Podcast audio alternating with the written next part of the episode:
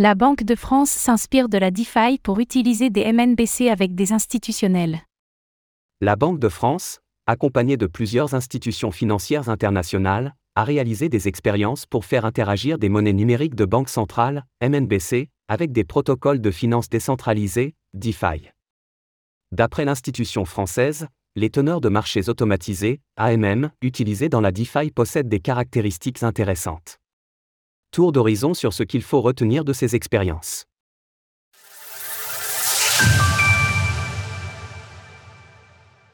Une première réconciliation entre le Web 3 et la finance traditionnelle.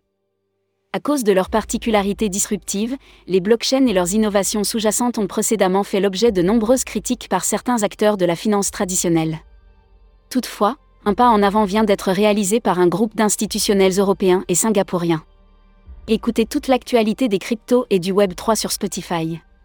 Dans un projet mené par la Banque des règlements internationaux, les banques centrales de France, de Suisse et de Singapour ont collaboré à travers des expériences liant les monnaies numériques de banque centrale, MNBC, et la finance décentralisée, DeFi.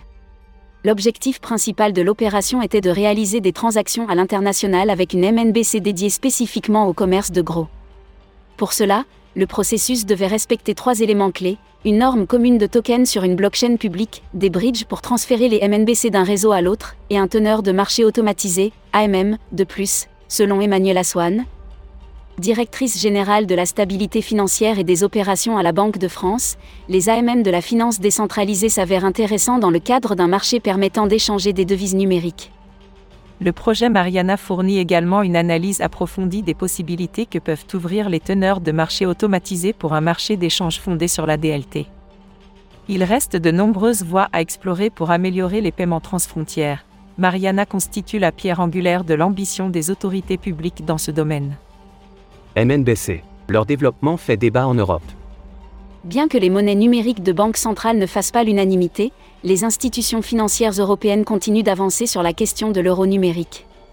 En juin dernier, de grandes déclarations avaient été faites par la Banque de France.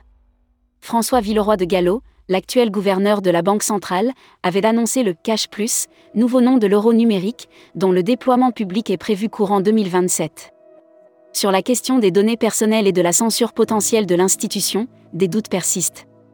Plus qu'un moyen de concurrencer les stablecoins, cet euro numérique est régulièrement mis en avant par ses défenseurs pour ses potentiels bienfaits contre le blanchiment d'argent. Est-ce là un argument assez convaincant pour diminuer une nouvelle fois la quantité d'argent liquide en circulation dans la société française? Il y a quelques jours, Christine Lagarde, présidente de la Banque Centrale Européenne, BCE, a maintenu une position délicate au sujet de la protection des données découlant du cash. Nous travaillons à protéger la vie privée, mais puisque l'argent numérique laisse une trace sur la blockchain, cela ne sera pas entièrement anonyme comme c'est le cas avec un billet de banque.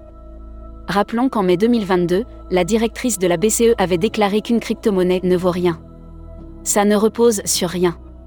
Pourtant, ces nouveaux actifs permettent de limiter l'exploitation des données personnelles et jouent un rôle de monnaie numérique dans certains pays émergents, comme au Nigeria, pays classé deuxième au monde dans l'adoption des crypto-monnaies.